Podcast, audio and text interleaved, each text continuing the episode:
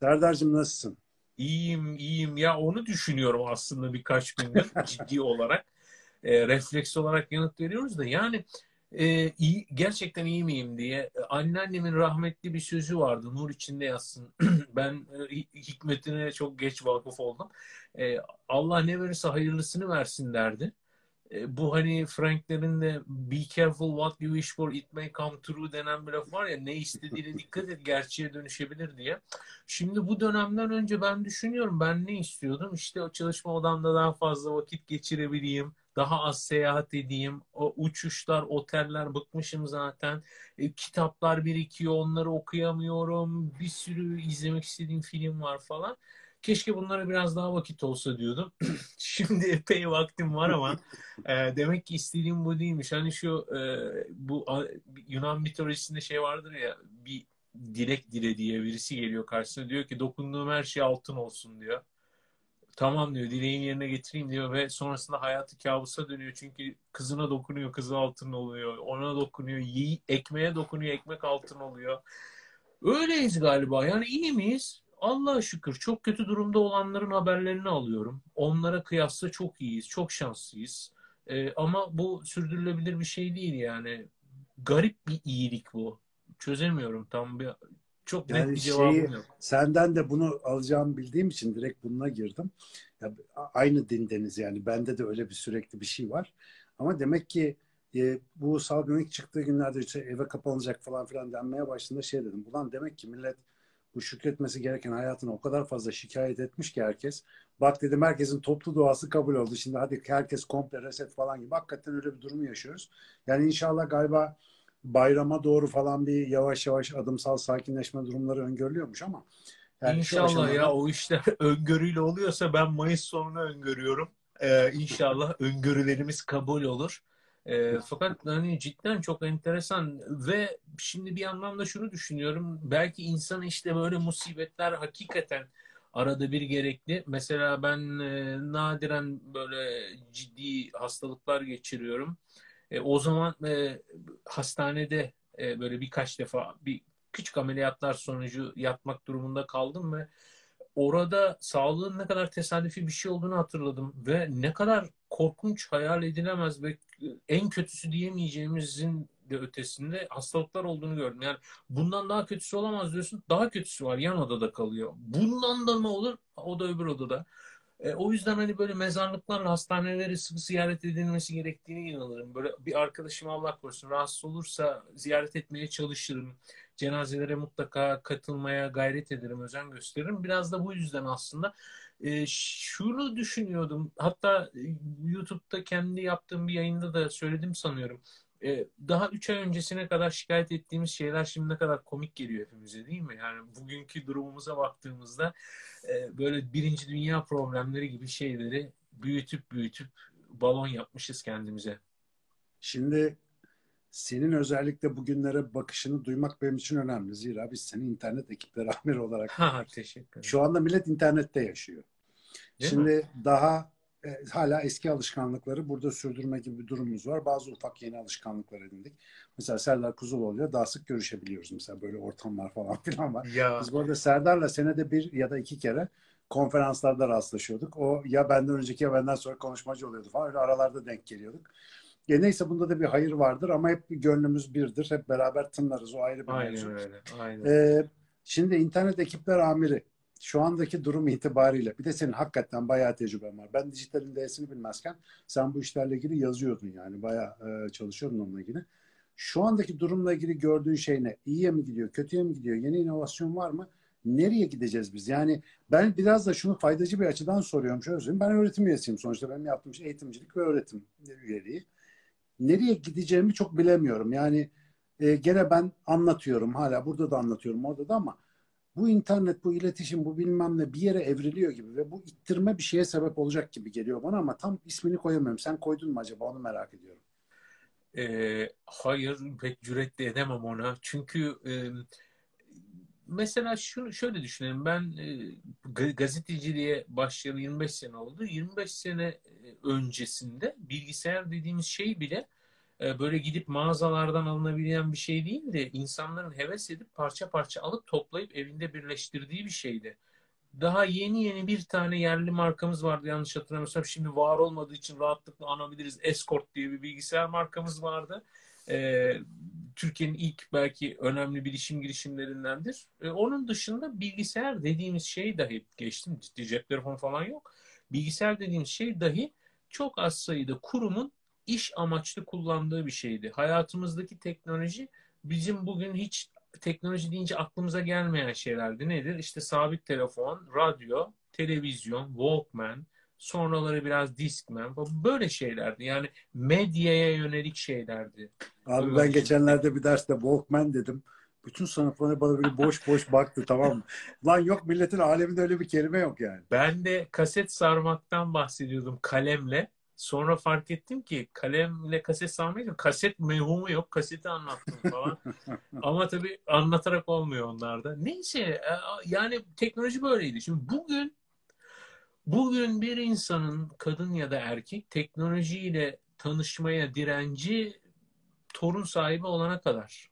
Yani o noktadan sonra artık herkes eşitleniyor. En azından WhatsApp ve işte bunun gibi Instagram falan filan düzleminde. Çünkü başka bir iletişim kurabilme ihtimalimiz kalmadı. Ee, her ne kadar şehirlerde yaşıyorsak da şehirler e, tarihin şehir devletleri boyutuna geldiği için aynı şehirde olman bir şey ifade etmiyor. Ben mesela e, ailemle aynı şehirde yaşıyorum. Aynı semtte değiliz. Çok az görüşebiliyoruz. Kardeşim aile, annem ve babamla aynı semtte oturuyor. Onlar benden daha az görüşebiliyorlar. E, ölçekler büyüdü. E, beklentiler ve yaşama yönelik beklentiler de arttı. Artık birbirimizden o kadar talepkar olamıyoruz. Çünkü bir insan o kadar çok şey talep etmeye başladı ki bunu herhangi birinden karşılaması mümkün değil. Bu e, eşiniz de olamaz, anneniz de olamaz, çocuklarınız da olamaz, sevgiliniz de olamaz vesaire. Dostunuz da arkadaşınız da olamaz. Çok şeyi arzuluyoruz. E, teknoloji burada ne rol alıyor kendine?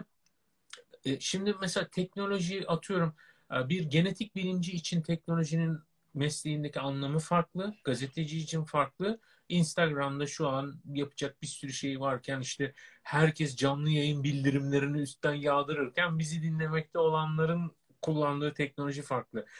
Bizim çerçeve, yani bu en son çerçevede bakarsak eğer e, mesela şu dönem benim adıma tarihe not düşürecek şu çıktığı yarattı çok uzun zamandır e, yani şöyle bu gazeteciliğimin yarısında ben aynı zamanda davet edildiğim yerlerde konuşmalar yapıyorum. Bana diyorlar ki bize şu konuda bir şeyler anlatır mısınız? Ben de biliyorsam anlatırım diyorum.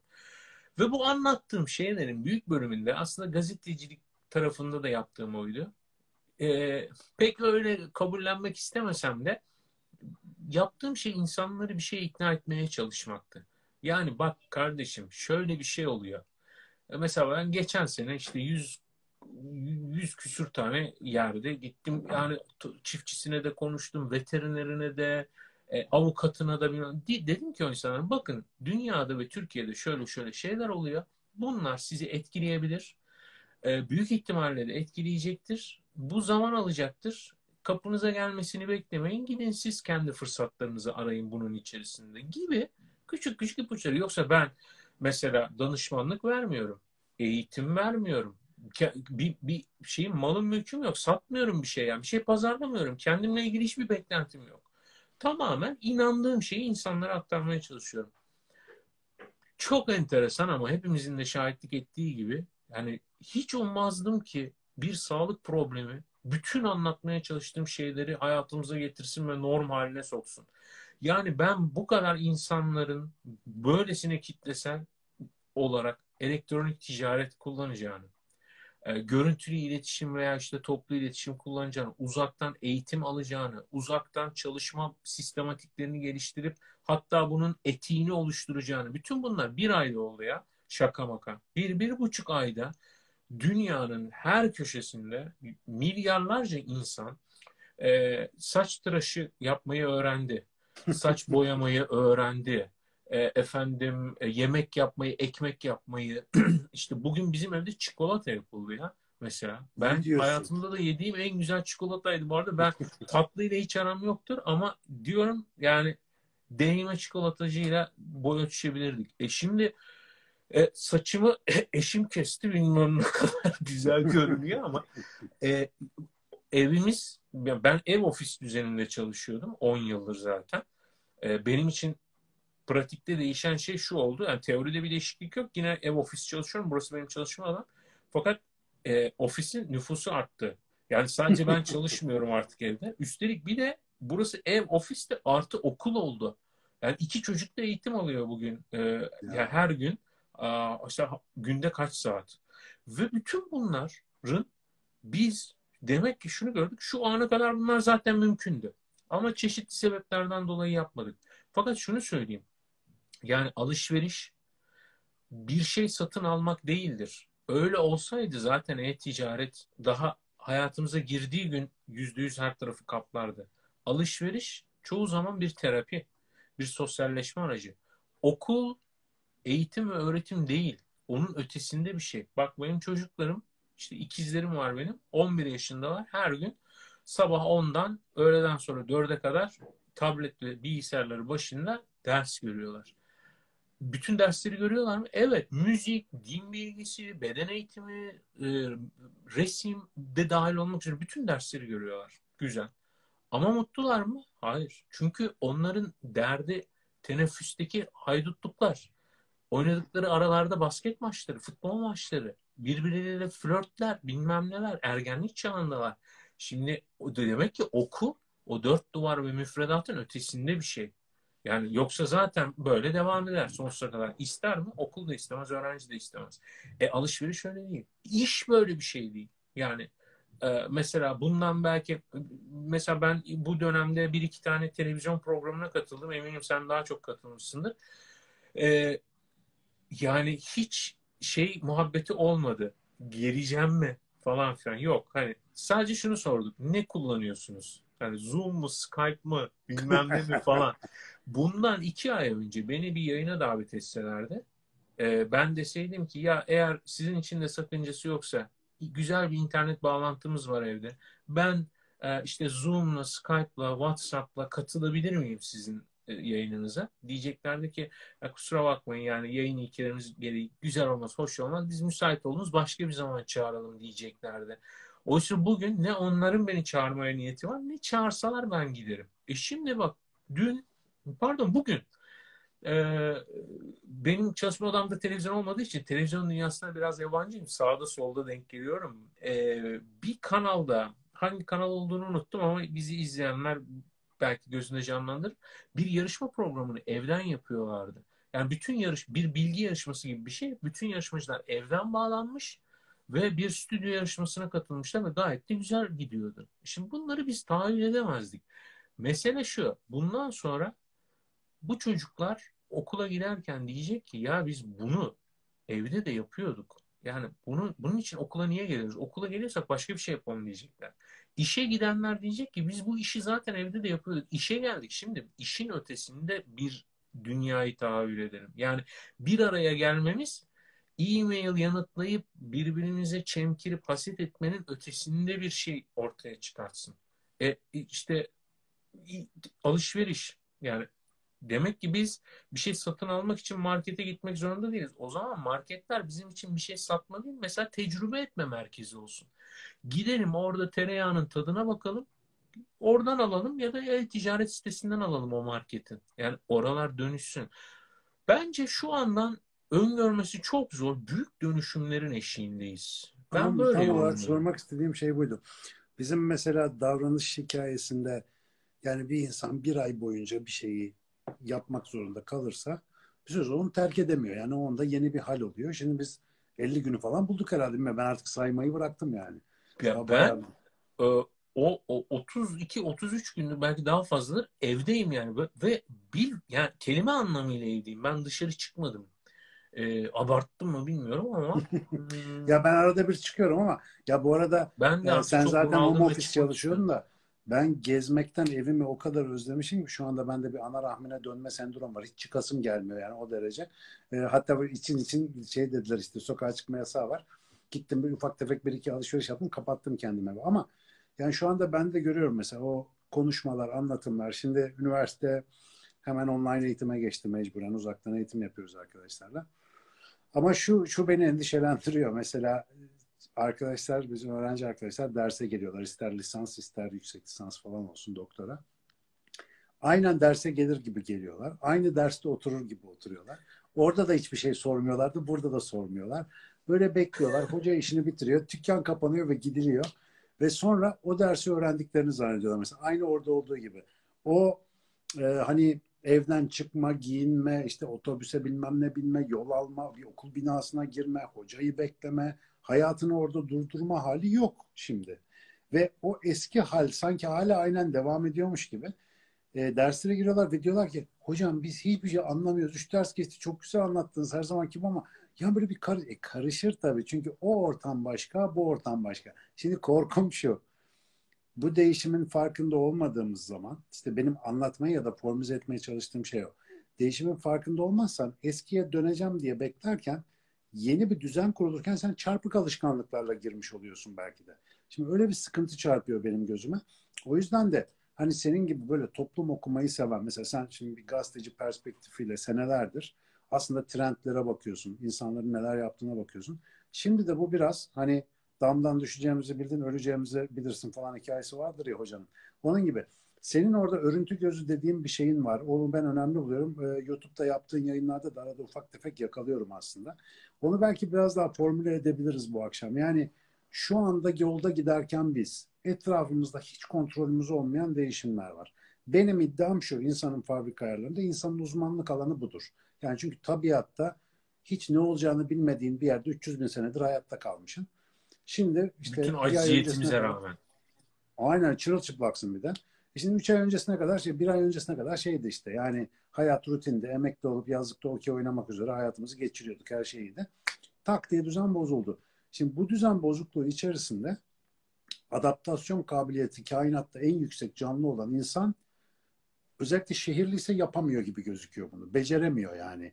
Burada bir sıkıntı var ve bu beni biraz endişelendiriyor açıkçası gelecek günler itibariyle. Ya, Sen nasıl kitaplar, görüyorsun? Kitaplarıma bakıyorum da yakınımda yokmuş. Ee, benim başucu eserlerimden biridir. Neyse Jared Diamond'ın bu tüfek mikrop çelik e, üçlemesi eminim e, kulak aşinalığı vardır izleyenlerin e, kitabı, belgeseli hepsi ayrı güzeldir. E, Jared Diamond bu daha çok tabii... Şurada var, daha... hemen, hemen karşımda duruyor arkadaşlar. Ha, Benim de yükseliş, şurada bir yerlerde çöküş, olması e, yükseliş, çöküş ve tüfek mikrop çelik duruyor. E, buradan tavsiye ederim hani bu yayına dair bir tavsiyelerden biri olsun. E, tabii daha geniş kitleler onu daha popüler olduğundan dolayı Yuval Noah Harari'den duydu. E, birçok kimse birçok şeyi Yuval Noah Harari'nin söylediğini zannediyor ama aslında onun kaynakçalarına baksalar çok daha beslenecekler. E, Jared Diamond'ın önemli temalarından biri şudur işte ins, insan önce toprağı ıslah etti sonra toprak kendine insanı köle etti der özetle.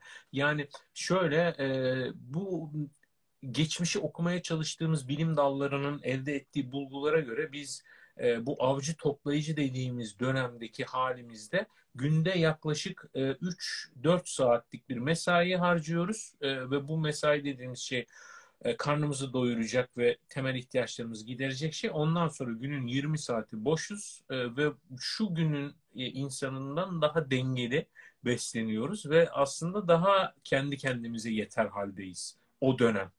E, o dönemin şartları ve araçlarıyla. Şimdi bu dönemde ne oldu? E, ya belki Instagram yayın muhabbetleri değil bunlar ama sevdiğim bir detay olduğundan bahsedeyim sıkmamaya çalışarak insanları. İbn Haldun'un çok meşhur bir şeyi vardır. E, ikilemi, e, daha doğrusu ikili tanımı Hadarilik, Bedevilik diye. E, bedevilik e, bugün tabii bugünkü anlamıyla böyle yani deve üstündeki Araplar gibi değil de e, yerleşik de olsa şehirleşmemiş. Yani e, dağınık, dağıtık yapıları düşünelim. Bir de işte şehirlilik var, medeniyet var, Medine'ye benzer yerler var yani. Medi medeniyetin temel koşulu da duvar. E, duvar olunca şimdi bedevilikte ne var?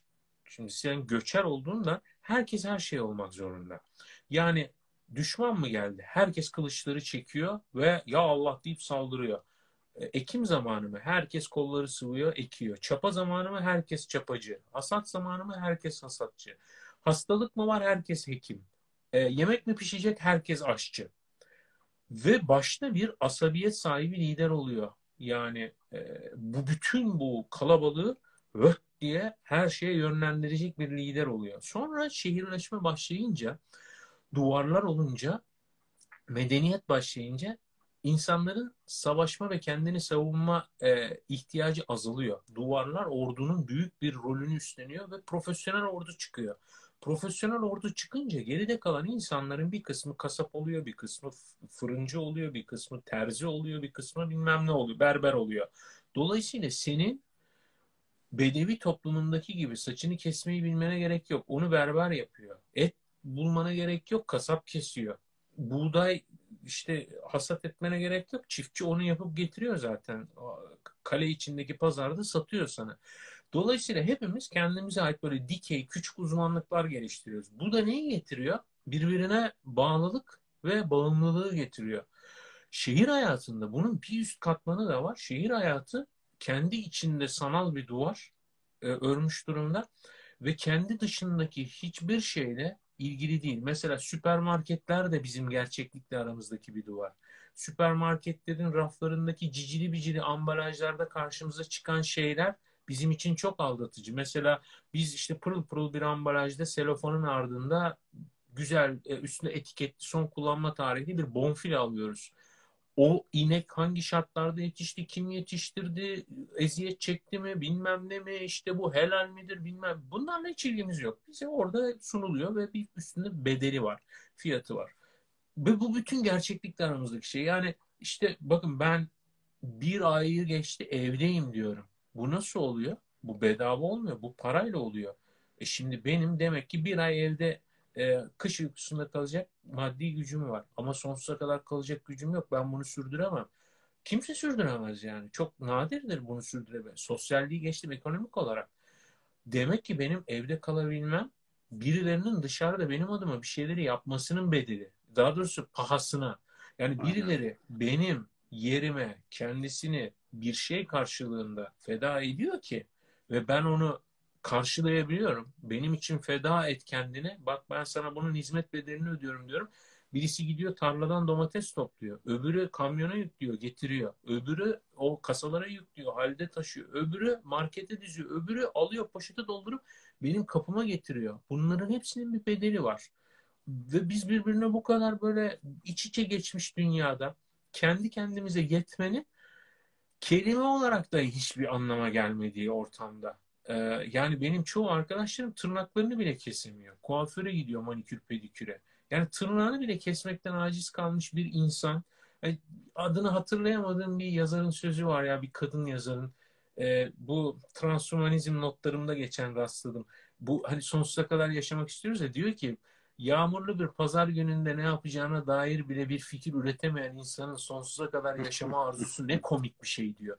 Yani biz kendimizden haberdar değiliz. Bu kadar aciz halde bir yaşam kurmuşuz ve bir anda dan diye karşımıza böyle bir gerçeklik çıkmış ve demiş ki kardeş sen hani Çin'de imal edilen telefon alıyordun ya evet o telefon yok. Neden? Çünkü o telefon Kongo'dan gelen nadir elementlerle yapılıyordu elektronik devresi.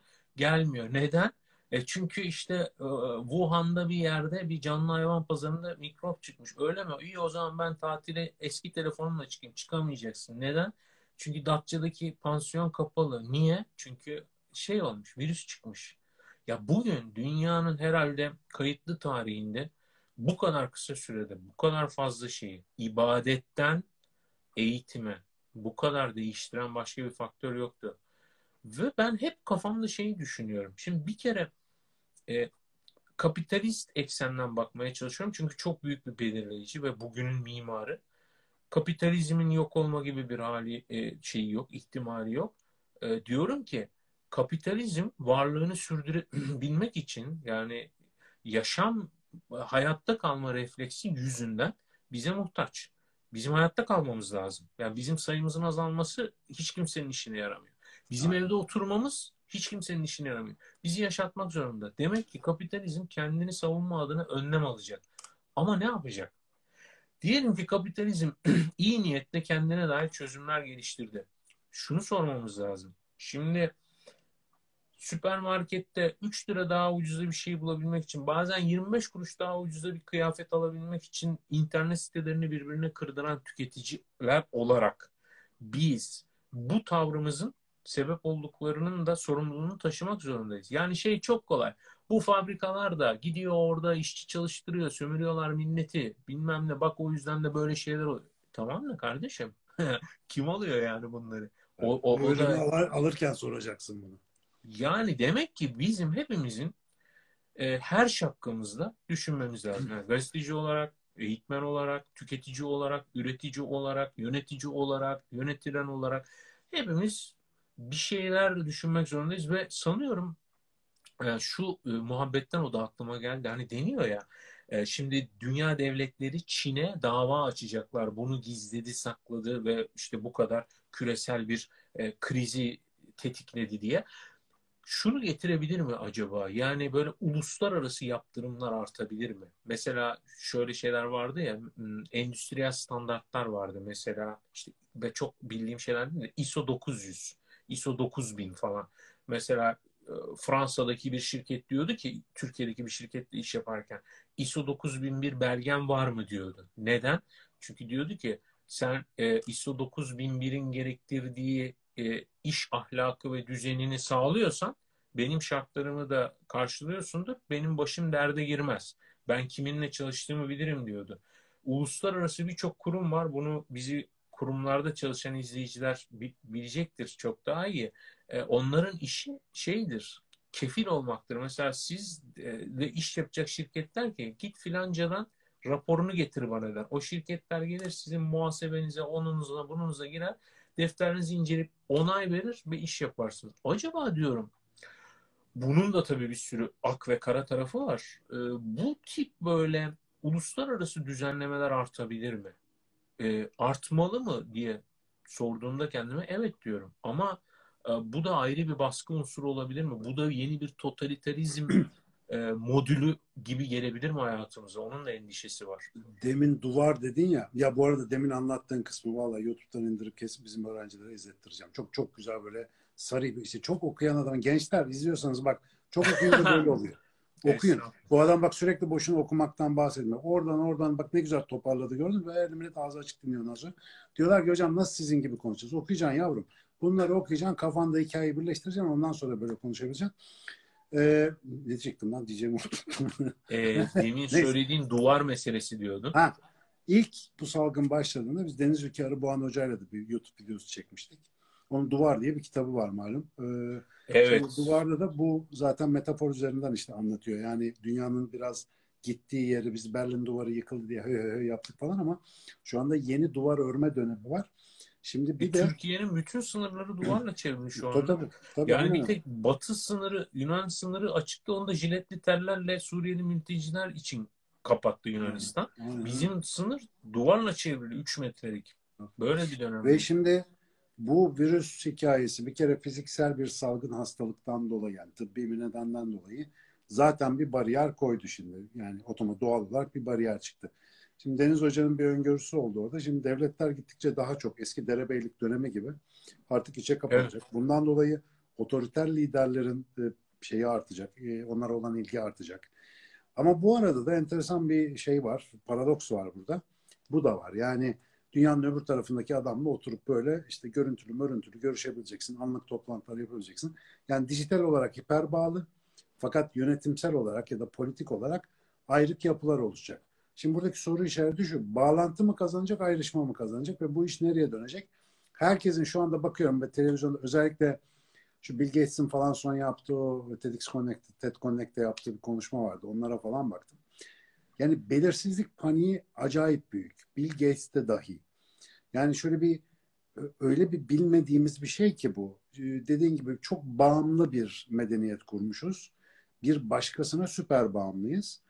Ve bunun sonucunda gelecek ekonomik kriz öyle büyük olabilir ki bizi avcı toplayıcılığa geri döndürebilme potansiyeli taşıyor. Yani dedin ya kapitalizm ölmez. Yani hakikaten insan o kapitalist ihtiyaçları ölmeyecek ama dediğin gibi cep telefonunu bulamayınca, o madeni çıkaramayınca, oraya gidemeyince e, bu çark da duracak neticede. Mesela şu anda Türkiye'nin önemli problemlerinden biri, özellikle İstanbul'un önemli problemlerinden biri gıda gıda tedarikiymiş. Ben bunu yeni öğrendim. İşte bizim bu konuda çalışan arkadaşlarımızla birkaç yayın da yaptık. İstanbul'a bir kere yılda gelen gıdanın dörtte bir abi şey oluyormuş. E, çöp. Yani bir şekilde israf oluyor. Evet. Artı yüzlerce kilometre öteden malzeme geliyor buraya. Biz pasu dışarıdan devamlı beslenen böyle çiftlik hayvanları gibiyiz. Tak diye zincir kesildi. E ne yapacaksın şimdi? Ben Cadde Bostan merhaba. Yani burada şimdi adı Cadde Bostan ama ne bostan var ne bir şey şimdi. Ne ekeceksin, ne dikeceksin, nereden bulacaksın bir şey. Ha böyle olunca mesela büyük şehir bir anda aciziyetin merkezi oluyor. Eskiden gücün merkeziydi. Şimdi kırsaldaki adam o 20 sene İstanbul'da yaşayıp da ben Urla'da bir yazlık alacağım hayalleri kuranlar var ya. Şimdi onların zamanı muhtemelen yazlık aldıysa eğer. Ee, ya, bir de şöyle e, yani ben konuyu çok ciddileştirmek için girmiyorum da geçen hafta Abi gir itibaren... gözünü seveyim gir gir ciddileştir. Valla tabii. Yani sıkmayalım insanları Instagram'da şimdi diye. Ee, biraz da ge- sıkalım abi biraz da sıkmasınlar ya. doğru doğru. Ee, geçen haftalarda iyice artık dillendirilmeye başlandı resmi ağızlardan. Ülkeler e, gıda ihracatını durdurmaya başladılar. Çünkü bu belirsizlikte bütün siyasi liderler ve regülasyon kurumları, düzenleyici kurullar diyor ki kardeşim diyor buğdayı ben ihraç edemem. Üç ay sonra ne olacağı belli değil. Ben benim insanımı doyurmak zorundayım. Şimdi seni düşünemem diyor. Bugün gıda boyutunda böyleyiz. Yarın Allah korusun ilaç bilmem ne konusunda bu hale gelebiliriz. Yani dünyada bir dönem hani böyle e, aşağılanan da bir şey diye kendi kendine yeten ülke falan. Bu böyle sanki e, böyle Kuzey Korevari bir e, algı yaratıyordu insanlarda. Sanki böyle eski moda bir şeymiş gibiydi. Ha, eski 1920'lerin faşist hükümetlerinin söylemiymiş gibi falan. Ha, ha, işte ama bak bugün hiç de öyle olmadığını görüyoruz. Yani bugün sahiden devletlerin, ülkelerin, ulusların e, yani sınırları varsa eğer, bayrakları, marşları ve dilleri varsa, kendilerini bir e, egemenlikle tanımlıyorlarsa e, bu egemenliğin, bağımsızlığın gerektirdiği en başta ne? Gıda bağımsızlığı. Yani sen karnını doyuramıyorsan Ünsal Özkay'ın rahmetli çok sevdiğim bir sözü var. Diyor ki en büyük ahlaksızlık fakirden ahlak beklemektir diyor. Yani sen şimdi karnı aç insandan hiçbir şey bekleyemezsin. Yani önce karnımızı doyuracağız, suyumuzu içeceğiz, yiyeceğimizi yiyeceğiz. Ondan sonra diğer Maslow'un piramitlerine doğru ilerleyeceğiz. Şu anda hepimiz orta ve alt dilimde bütünleşmiş durumdayız. Şu anki derdimiz ne? Kafamızı sokacak yerimiz olsun, kış vakti ısınsın iyi kötü, e, karnımıza, kursağımızdan geçecek iki lokmamız olsun ve yarınımız konusunda endişemiz minimumda kalsın. En azından maddi olarak yani. E şimdi bu e, seviyeye inmişken dünya bir anda ki düşünelim işte iki ay önce ne bileyim işte böyle şey parfüm kokulu bilmem nelerden falan bahsediyorduk. Bugün hiçbir anlamı yok. Yani ben bu hafta e, bir e, kişisel kozmetik zincirinin çalışanlarına bir konuşma yaptım böyle internetten. Ee, yani o kadar enteresan ki evi taradım neyim varmış diye. Ben öyle çok cilt bakımıyla bilmem ne ilgili biri değilim. Bazen eşim alıyor benim için. O da duruyor öyle çekmecede nar özlü e, kil yüz maskem varmış benim o markada. Oh yeah.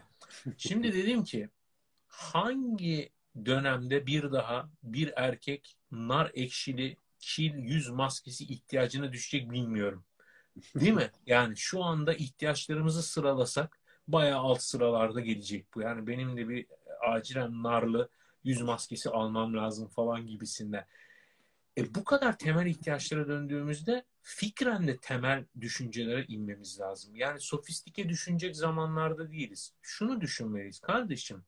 Bu Vietnam'da yaşayan insan e, Isparta'da otel işleten birisini ilgilendiriyor, ilgilendirmeli. Efendim Endonezya'da tekstil işçisi, e, efendim işte Fransa'daki bilmem kimi ilgilendirmeli. Amerika'daki göçmenlerin durumu Türkiye'deki insanları ilgilendirmeli. Biz işte adına dünya dediğimiz böyle bir gezegende yaşıyoruz. Başka bir gezegenimiz yok. Birileri başka bir yere gitmek için projeler yürütüyor. Ben de sanıyorum en az bizi izleyenler kadar yakından takip ediyorum bütün süreçleri. Bayağı vakıfım. Sadece şunu söyleyeyim. Bizim anladığımız anlamda, şurada konuştuğumuz anlamda bir hayatın orada kurulabilme ihtimalinin projeksiyonu 250 ile 300 yıl. Yani oranın önce atmosferi düzenlenecek, sonra toprağı düzenlenecek, tarımı düzenlenecek, yapımı, inşası, insanların uyumu ve orada bir daha buraya dönmemek üzere bir kuşak yetişecek. Yani biz böyle dünyadaki yaşamı orada sürdürmeyeceğiz. Yani İstanbul çok artık kalabalıklaştı. Haydi gidelim Urla'ya bir şey alalım, arkaya da enginar ekeriz gibi bir yer değil orada. Demek ki biz burada yaşamak zorundayız. Burada yaşayacağız. Çocuklarımız var. Burada yaşayacak, büyüyecekler. Belki onların çocukları da burada yaşayacaklar. Belki sonrasında durum değişebilir. Bilmiyoruz ama şu an net olan biz burada yaşayacağız. Ve nüfusumuz 8 milyara doğru gidiyor. 20 yıl sonra 800 milyondan fazla insanın içilebilir suyla ilişkisi kesilecek ya. Biz bir aksilik olmazsa istatistiki olarak bakarsak yani ne olacağı belirsiz. Ama görürsek 20 yıl sonrayı 800 milyon insanın bir yerden bir yere hareket ettiğini göreceğiz. Nereye hareket edecek bu insanlar? Bak 5 milyon komşumuza kapımızı açtık. Muhtaçtılar, e, zor durumdaydılar. Yaşadığımız sosyal ekonomik sıkıntıları görüyorsunuz. 800 milyon diyorum ya. Bu insanlar herhalde Güney Kutbu'na inmeyecekler. Gidecekleri güzergahlar belli yani çıkılacak yerler. Dolayısıyla hepimizin şu ana kadar gözünü çevirdiği aman ağzımızın tadı kaçmasın Ali Rıza Bey kafasıyla başka tarafa baktığı, ıslık çaldığı, halının altına süpürdüğü buraya kadar. Yani mülteciler gelmiş kapımıza dayanmış. Türkiye'ye verelim 5-10 milyar euro da onları orada tutsun. Onların seyahat ve iltica hakkını biz yasa dışı olarak engelleyelim. Türkler yapsın bunu da. Onları orada tutalım. Aman bize gelmesinler. Çünkü hiç sorumlulukları yok ki onların. Yani durduk yere başımıza bela olmasın kafasındalar. E, o onu orada durduruyor. Bu bunu burada durduruyor. Buraya kadar. Virüse diyebiliyor musun kardeşim? Sen Wuhan'da kal. Sen takıl orada diyebiliyor musun? Ya bugün New Yorker diye bir dergi var e, malum. Onun son sayısında bir e, yazı okudum. E, yazıdan iki tane detay söyleyeyim. Sars'ı 2003 yılında Hong Kong'da yaşayan bir gazetecinin makalesi bu. O dönem bir e, İngilizce yayın yapan kuruluşun çalışanıymış ve 60 çalışma arkadaşıyla birlikte 2003'te SARS krizi olduğunda şey yapmış. orada e, bulunmuş ve o dönemi yaşamış. Ya ben size SARS krizini anlatayım ana hatlarıyla. E, Wuhan'ın birkaç yüz kilometre ötesindeki hayvan pazarından yarasalardan bulaşıyor e, ve insanlara geçiyor. Sonra Çinliler bunu örtbas etmeye çalışıyor. Sonrasında birbirini ziyaret etmeye başlayan aman geçmiş olsun bir şeye ihtiyacım var mı falan filan halleri. Sonra düğünler, dernekler, futbol maçları derken bütün herkesi pençesi altına alıyor. Yüzde on öldürücülüğü yani şu andaki koronavirüsün beş katı daha öldürücü ve bugün ne yaşadıysak o olmuş ya. 2003 ya 1800'lerden söz etmiyorum 17 yıl önce. Ben hatırlıyorum SARS. Sen hatırlıyorsun. Bizi izleyenler hatırlıyordur en azından ismen. E demek ki biz bu koronavirüsten de böyle bahsedeceğiz işte. Yani niye bu Covid-19 2019'da oldu? Covid-23 olacak belki. E şimdi kaç tane böyle şeyi kaldırabiliriz?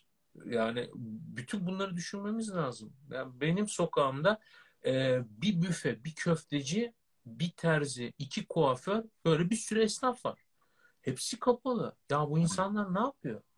Bu insanlar hadi diyelim ki bir şekilde mucizevi bir şekilde kirasını veriyor. Maaş verebilir mi ya? Bizi izleyen işverenler, net brüt hesabı yapmayı bilenler, muhtasar KDV, geçici vergi bilenler. Bak Nisan sonuna ertelendi. Geliyor işte geçici vergisi bilmem ne. Ne olacak? Nereye kadar? Korkunç bir şey. Yani şunu anlatmak istiyorum dip toplamında. Biz çok kırılgan, çok birbirine muhtaç bir dünya yarattık ama sanki çok güçlü, kudretli ve birbirimizi umursamamıza gerek olmayacakmış gibi bir yaşam sürdük. Bu böyle olmaz. Bunun bir tanesini değiştirmemiz lazım. Yani ibreyi kendimize çekince ne olduğunu gördük. Hani bu kadar hoyratlığın kaçınılmaz sonu bu. Kaçınılmaz yani bunu engelleyemezsin. Virüste engelleyemezsin. Halk ayaklanması olur engellersin. Tepelerine copu indirirsin susarlar. Virüs takmıyor kardeşim böyle şeyler. O zaman biraz daha böyle bir ibreyi ortaya getireceğiz. Yani biz insanları değil, insanlığı düşünerek bir şeyler yapmamız lazım. İnsana odaklandık mı sonu bu işte. Seninle ortak katıldığımız birkaç yani böyle farklı zamanlarda konuşmacı olduğumuz toplantılardan birinde birisi bana şey demişti. Ben senden sonra konuşmuştum ama senin konuşmana yetişememiştim. Senin de çıkman gerekiyordu. Biz birbirimizi duymadık o gün. Ama bir arkadaş dedi ki ya iki konuşma çok güzel tamamlayıcı oldu benim dedi. Sağ olsun. Serdar Hoca dedi sürekli dedi bak şu geliyor ona göre şu geliyor ona göre dedi. Çok eğlenceli anlattı. Hocam siz de dedi bak şöyle geldi şöyle geldi geçmişten böyle geldik diye. Şu anda dedi zincir kurdum aslında ikiniz aynı şeyden bahsediyorsunuz. Kendimize uygun bir yaşam sürmüyoruz ve doğru bir yere gitmiyoruz. Yani bu kararlarla, bu kafayla bu aşırı tüketim, bu sürekli rahatlama, konfor artışı, hızlanma, teknoloji, vırt tırt kafası e, Interstellar filmini yedi kere falan seyretmemiz sebebi olan bir tane sahne var. O şeyle kayınpederiyle verandada toz fırtınası falan varken konuşuyorlar ya adam ne diyor? Gençliğimizde diyor panayır var gibiydi. Her gün yeni bir ürün çıkardı ve biz hiç bitmeyecek zannederdik. Paso alırdık, paso alırdık. Bak şimdi diyor kumun, kumun tuzun altında kaldık o sahne o kadar hoşuma gidiyor ki yani bana sürekli bir öğüt gibi. Çok acı ama gerçekten gittiğimiz yer galiba böyle bir yer. Yani ikimiz de bunu aslında eğlenceli olabilecek şekilde anlatmaya çalışıyoruz ama ikimizin de anlatacağı çok kara bir şey. Yani çok kötü bir şey. Tabii. Kendi kendini yok etmek için çırpınan bir türün maceraları yani. Bir acayip. Ya gerçekten. Bir de yani aklı fikri olan bir canlının e, demek ki yani bizim e, ya ikimizin de biraz böyle metafizik manevi tarafa meyli var. Yani diyorum ki galiba bizim mayamızda var bu ya. Schopenhauer insanla nefret etmekte yani haksız değil. Ben benim çok önemli şey kutup yıldızlarımdan biridir. Yani bu insan kusurlu. E, zaten bu kusurunun üstüne bir bahis oynanıyor. Biz onun şimdi aktörleriyiz. Yani bu çok güzel söyledin. E, bu kusur, bu bizim yani bizim e, tanımladığımız anlamıyla aklı, fikri, zikri olmayan bir karınca bile ekosistemini bu kadar koruyup kollarken aklı olan, fikri olan, bütün aziyetine rağmen şu gezegenin efendisi olmuş insanın düştüğü şu durum nedir ya? Bunu zekayla açıklamak mümkün mü? Yani boş yere kendini, böbürleniyoruz. Kendini bilmek diye bas bas bağırıyorlar ya binlerce yıldır. Delphi tapınağından bizim tasavvufa kadar herkes aynı şeyi söylüyor. Ama ya oradaki sır kendini bil de ne olduğunu, ne kadar zayıf ol. Yani zayıflıklarını bir gör. Şu anda o konuda bilgimiz neredeyse hiç kalmadı. Yazık okullarda öğretilen, ilkokuldan beri bize ve şimdiki çocuklara öğretilen şeylere bakıyorum. Mesela hayat bilgisi diye bir şey var. Ya tamamen bir virtual hayat bilgisi. Yani hiçbir kıymet harbiyesi yok. Gerçek hayat bilgisi insanın ne olduğunu öğretmek aslında. İşte o yüzden sürekli bir kendine bak, öğren işte ben oradan evrim kastırmaya çalışıyorum. İşte bu sosyolog arkadaşlarla şunlarla bunlarla resim çizmeye çalışıyoruz. Abi yapmayın gitmeyin insan böyle ama duyması çok zor. Ben her zaman tabiatın uyarılarına müteşekkirim. Mesela bana verdiği Rabbimin tabiat doğrultusunda bana verdiği bütün hastalıklar işime yaradı. Midem kanamaya başladığında dedim ki ben yanlış iş yapıyorum abi değiştireyim. Allah aşkına şimdi hiç hikaye şeyim kalmadı. Tansiyonum fırladığında hayat tarzımı değiştirmem gerektiğini falan fark ettim o dönem. Şimdi bu da insanlık bir şeyi değiştirmesi lazım. Ben bütün sistemi böyle fraktal bir tekrar içinde görürüm zaten. E bilirsin benim kafam öyle çalışıyor. Ve bu küçük küçük hepimizin hayatında olan uyarıların biraz global versiyonu. Ama korkum o ki işte karar vericiler, sermaye sahipleri ya da bu işin kaymağını yemeye alışmış türdaşlarımız o alışkanlıklarını kolay bırakamayacaklar. Tabii Bırakamayınca ki. dezavantajlılara daha çok eziyet edecekler. O eziyet yarılmaya, o yarılma, sürtüşmeye, o sürtüşme kavgaya, kavga savaşa. Ya insanın da gerçekten hani ortamı böyle coşturdu mu coşturası geliyor hakikaten. Neler olduğunu tarihte görüyoruz. Bir tek endişem o var ama yani şunu söylemem lazım Serdar'cığım. Hakikaten şaka bir tarafa, şey bir tarafa. Yani senin her konuşmanı, her videonu işte elimden geldiğince takip etmeye çalışıyorum. Çok Teşekkür önemli ederim. konuşma. Yani sağlıklı kafa yapısına sahip. E, kafasında bu hikayeyi doğru oturtturmuş. Ve en azından konuştuğu her zaman insanlara evet lan böyle de bir tarafı var dedirttirebilecek insanlara şimdi çok fazla ihtiyaç var. Şu anda peynir gemisi lafla yürüyor artık. Yani söz, söz çok önemli. Ya değil mi? Böyle hep böyle icraata odaklandık. Ben mesela etrafıma hep onu söylüyordum. Yani bu teknolojiyi teknoloji dünyasının en büyük eksikliği teknolojiyi geliştiren insanların beşeri bilimlere olan cehaleti. O ona yönelik cehaleti. Çünkü yani düşün ki işte bir buçuk milyar hadi Instagram'ı da katalım iki milyar insanın zihninde her gün yeri olan ve zihnine hükmetme gücü kudreti olan bir insan var. Daha kırkına gelmedi. Mark Zuckerberg Facebook ve Instagram'ın kurucusu. Şimdi bu e, dostumuzla oturup hani konuşsak bir felsefe, sosyoloji, antropoloji 2 milyar insanın hayatına dokunan birisinin bunların hepsi hakkında bir temel bilgisi olması lazım değil mi? Yani var mıdır? Belki vardır bilmiyorum ama uygulamada gördüğümüz şey şu e, biz insanı yeterince tanımayan insanlara insanları kullanacak çok büyük güçler verdik. Yani ellerinde öyle silahlar var ki bu karikatürize kötü adamlara dönüşebilirler. Çünkü bu güç insanı kirletir. E, gözünü boyar, perde indirir yani bu kudret. Ve düşünsenize şimdi e, dünyada genel anlamıyla demokrasi var. Öyle ya da böyle. Yani mutsuz olduğun zaman bunu belli, belli edip bir şeyleri değiştirebiliyorsun. E, bu sosyal ağlarda öyle olmuyor işte. Atıyorum bu Instagram diyor ki bir saat yayın yapabilirsin diyor. Bir saat olunca tak kesmek zorunda kalıyoruz. Ya da öbürü diyor kardeş 280 harf yazabilirsin diyor. 281 yani peygamber de olsan yok sana 281. karakter. Ben de öyle o da öyle. Dolayısıyla şimdi bu teknolojiye birazcık bu açıdan bakmak lazım. Yani teknoloji artık gerçekten teknik anlamdaki çabasını koruyabil koruyabiliyorsa korusun ama ona ek olarak ya bak bu kadar beşeri bilimlerde uzmanlaşan bilim dalları var değil mi? Psikolojisi var, sosyolojisi var, antropolojisi var. Bir sürü bunların hibrit formları var. Değil mi? Mesela netnografi diye yeni şeyler çıktı. İnternet ve etnografiyi birleştiren vesaire. Bunlardan oluşan ben seneler önce Intel, bu mikro işlemci üreticisi Intel'in bir şeyiyle tanışmıştım. Adını aklıma getirmeye çalışıyorum hanımefendinin. Hatırlayamadım. Antropolog Yaptığı şey de şu Intel adına bütün dünyayı geziyor ve insanlar bilgisayarlarını hayatlarında nasıl kullanıyorlar, kültürlerini nasıl yerleştiriyorlar bunu anlıyor ve buna göre ihtiyaçlar haritası ve kullanım haritası, personalar çıkartıyor. Mesela diyor ki işte Hindistan'da laptopların üstüne dantel örtü örtülür falan. Dolayısıyla ekstra ısınır ya da zor soğur ya da toz tutar falan. Öbür tarafta bilmem nedir. Ya bunları incele. Bunu Silikon Vadisi'ndeki mühendis düşünmez, düşünemez. Onun öyle bir sorumluluğu da yok, zamanı da yok. Bunu başka insanlar düşünmeli. İşte cidden bu peynir gemisi şeyiyle, mesaisiyle itip kalktığımız bu lafa dayalı ve bence bütün e, katılıyorum bir nebze ona. Bütün bilimlerin atası olan şu felsefe konusunu dünyanın bir tekrar gündemini alması lazım ya. Yani Abi, tüketim sonuçta... bir fikir, yıkım bir fikir. Bunların hepsi kapitalizm dediğim bir fikir. Fikir ancak fikirle değişir.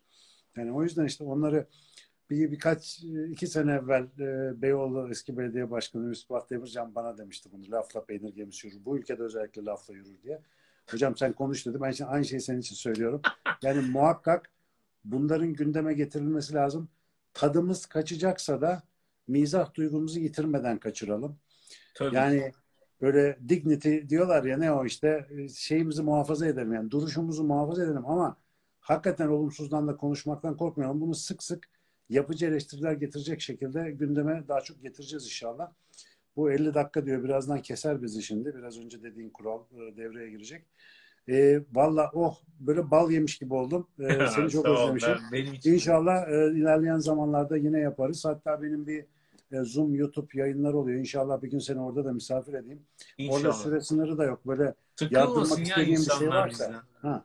E tabii yardırması sen, sen şey yardır yani ne istiyorsan onu anlatabileceğim bir şey planlarız ileride inşallah.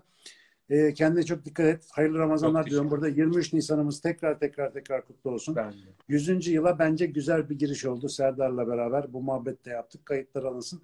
Ben bunu YouTube kanalına da koyarım inşallah. Oradan da insanlar daha sonra ulaşabilirler herkese sağlıklı günler diliyorum. O, umarım o güzel günleri sağlığımızı kaybetmeden görebiliriz. Ve eğer mümkünse ve mümkün olduğu kadarıyla evinizde kalmayı tercih edin. E, sokaklar duruyor, bizi bekliyor. Birazcık daha sabredelim. Aynen. Ne kadar mümkün hepimiz için bilemiyorum ama ne kadar mümkünse o kadar birbirimize biraz daha hasret kalalım, kıymetimizi bilelim. Hem birbirimizin hem de hayatımızın. Sonra. Karaköy'e geleceğim sana söz. Haydi iyi akşamlar olsun.